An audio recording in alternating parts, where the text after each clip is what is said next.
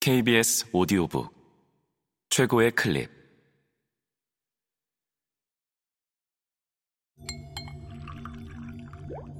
KBS 오디오북.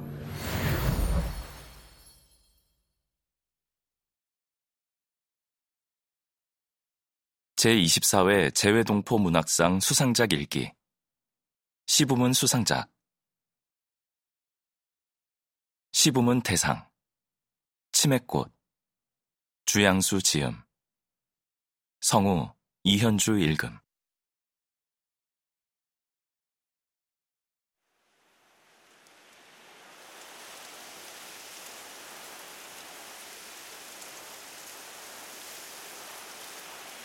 그는 우울했고 아버지는 격분했으며 어머니는 안쓰러웠다.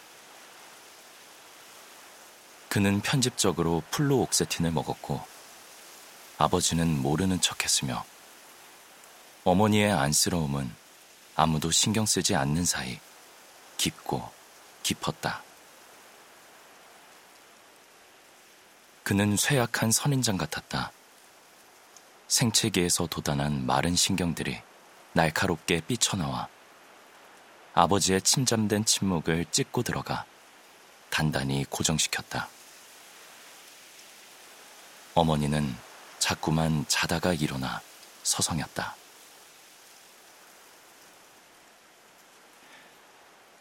아버지의 앙상한 등골이 흑백의 엑스레이 필름 같았다. 형광등이라도 켜면 침묵으로 겨우 견뎌낸 억새 같은 슬픔이 훤히 보일까봐 눈을 감아 어둠을 지켰다.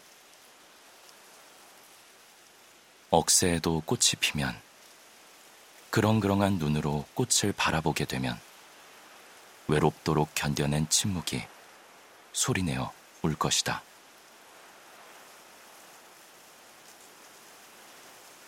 어머니는 달력마다 기억을 걸어두었다. 그 흔한 장롱도 화장대도 없는 어머니 방에는 성황당 나무같이 달력이, 기억이 어지럽게 자라났다.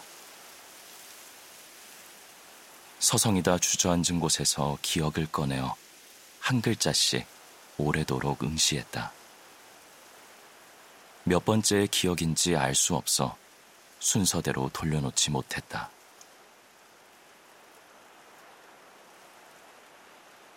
선인장에 꽃이 피고 억새에도 꽃이 펴 그가 아들로 돌아와 마주 앉은 몇 번째인가의 6월. 어머니는 흰 눈이 내린다며 돌아온 아들 하루 묵고 갈 아랫목을 태웠고 아들 좋아하는 고등어를 사러 땡땡이 양말과 줄무늬 양말을 왼쪽과 오른쪽에 신고 슬리퍼와 고무신을 오른쪽과 왼쪽에 신고 나갔다. 2022년 6월 고등어를 사러 나간 어머니는 2007년 12월에 갇혔다.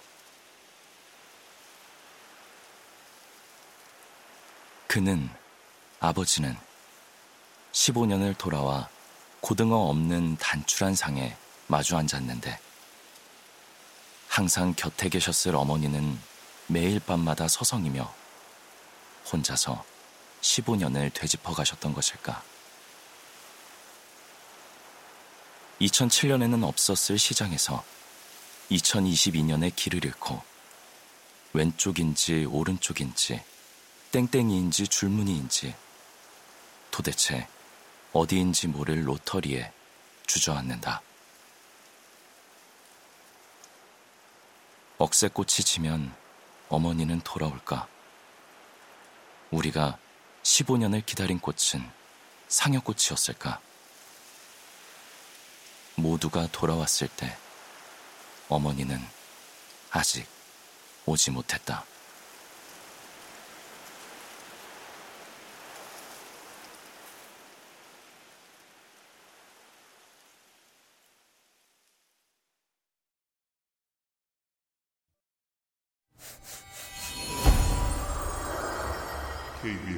오디오북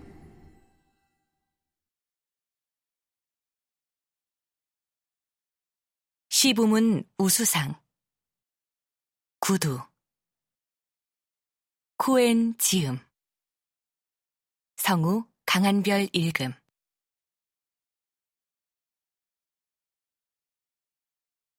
맞지 않는 구두를 신었어요. 살 때는 그 구두가 세상에서 제일 이뻐 보였거든요. 그 구두를 신으면 난 신데렐라가 될 줄 알았어요. 신데렐라를 꿈꾸며 구두를 선택했어요. 구두는 얼핏 나와 어울려 보였어요. 지나가는 사람들도 이쁘고 잘 어울린다고 말해줬어요.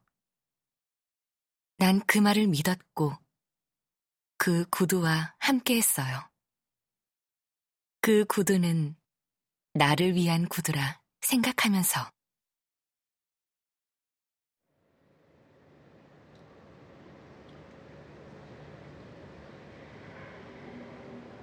구두를 신었어요. 보기엔 멋지고 좋아 보였어요. 한 발자국 천천히 걷고 또 걸었어요. 걸을수록 그 구두는 내 발에 고통을 안겨줬어요. 걷는 시간이 길어질수록 고통은 배가 되었어요. 너무나 생각지 못한 고통으로 인해 그 구두를 벗어버리고 싶었어요. 구두를 벗어버리고 싶었지만 사람들의 시선이 나를 향해 있네요. 모두들 부러운 시선으로 날 바라보고 있네요. 나와 구두가 썩 잘 어울려 보였나 봐요. 구두 속에서 제 발은 울고 있어요. 제발, 제발 벗겨달라고. 자유로운 맨발이고 싶다고. 차라리 거친 맨 땅을 맨발로 걷고 싶다고. 난 제 발의 소리에 귀 기울일 수가 없었어요. 차마 많은 사람들의 시선 속에서 당당히 구두를 벗어 던지고 맨발로 나설 용기가 서질 않았어요. 조금만, 그래, 조금만 더 참자. 구두에 내 발이 익숙해질 동안만 그렇게 여기까지 걸어왔어요. 시간이 흐르면 구두에 내 발이 익숙해질 줄 알았건만 그 사이 내 발은 만신창이가 되었어요. 구두 속에서 짓이기고 까지고 피나고 본래의 이쁜 발 모양이 아니었어요. 오랜 세월 난 내 발을 학대해 왔어요. 단지 남의 시선만을 의식한 채 내 내면의 소리를 듣지 않았어요. 그 대가는 실로 감당하기 어려웠어요. 이제서야 난 구두를 벗기로 했어요. 이제서야 난 내 발을 어루만져 줄 수 있게 되었어요. 이제서야 난 비로소 구두가 내 발에 맞지 않는다는 걸 깨달았어요. 그 모든 사실을 이제야 알게 되었죠. 구두를 벗어버리니 비록 발은 온갖 상처로 보기 안 좋아졌지만 편안해 보였어요. 상처뿐인 맨발로 다시 걸어야 하지만 구두로 인해 고통받는 일은 더 이상 없을 거예요. 비록 맨발로 걷다가 가시밭길 혹은 울퉁불퉁 자갈길을 걷게 될지라도 더 이상 맞지 않는 구두로 힘들게 걸을 일은 없을 거예요. 그것만으로도 충분해요. 내 발은 비로소 자유로워졌으니까요.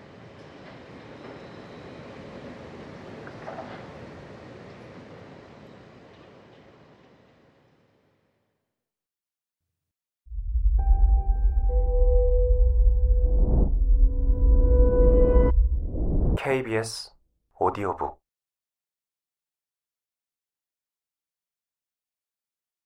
시 부문 우수상 한 장의 결혼 사진. 유한나 지음. 성우 오은수 읽음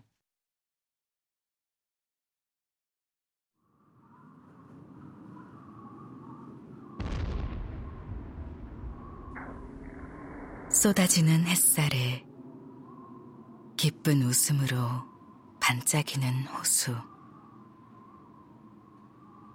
어여쁜 새소리에 더 푸르러진 순무대 아니었다. 부푸는 가슴처럼 수십 개 풍선 달리고 장미 향기 그윽한 꽃무대 아니었다. 순백의 웨딩드레스 위에 가죽 조끼 입은 신부. 검은 턱시도 입고 워커시는 신랑. 사랑의 눈빛 빛내며 생애 최고의 사진을 찍은 곳은 군화 발자국처럼 시커멓게 찍혀 있는 찢기고 부서진 건물 벽 앞. 잔해로 둘러싸인 폐허의 거리.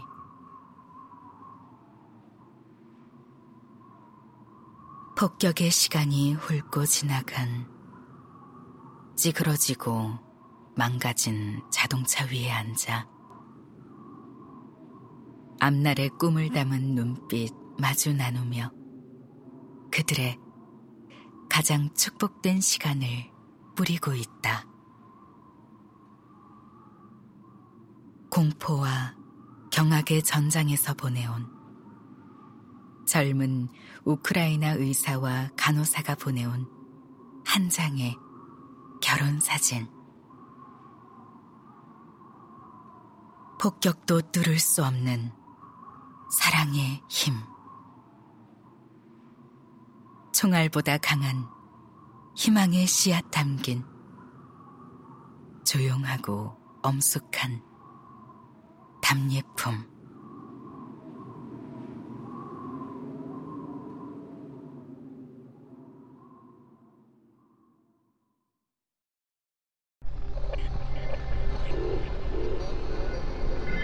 KBS 오디오북.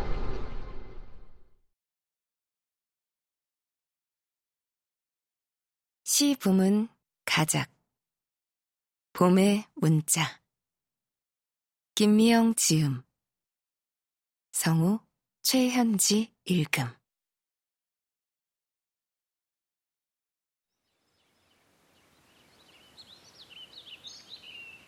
올 봄은 늦게 도착할 것이라고 벌새가 휘저어 놓고 간 바람 속에서 카톡이 터졌다. 산수유가 보낸 문자, 내 갈비뼈에 찔려 샛노랗게 터지는데. 부풀어 오르는 구름의 귀. 한쪽을 누르면 다른 쪽이 부풀어 올라. 골목길 같은 손금을 펼쳐놓는다. 모퉁이를 지나면 바닥의 실금들 깊어질 것이라는 답장 대신 이모티콘을 만지작거린다. 눈발자국 놓친 듯 오지 않는 너를 기다리지 않았다는 새하얀 거짓말도 못하고 새소리보다 잦아지는 나의 기울림을 너만 모르는 것 같은데. 그래서 문자는 내 마음의 마당에 울컥 쏟아지는 것이다.